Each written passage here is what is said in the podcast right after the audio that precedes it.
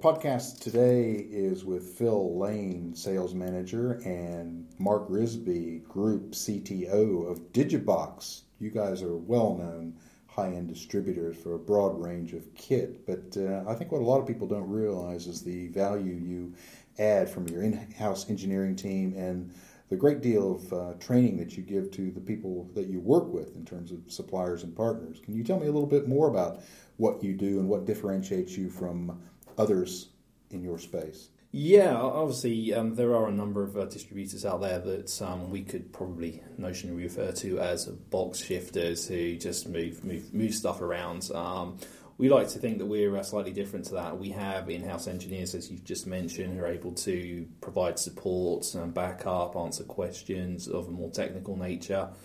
Um, all of the sales staff are trained um, and have knowledge on the products as well.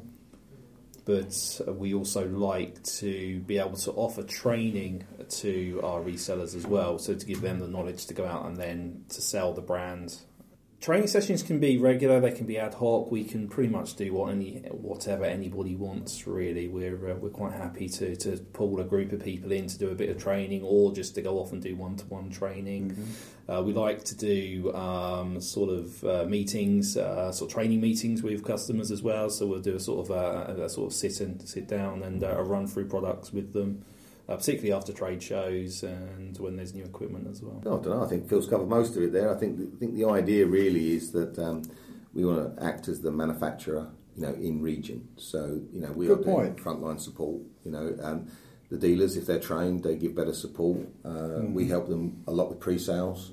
Um, mm-hmm. You know, some of the systems we sell now are quite complicated.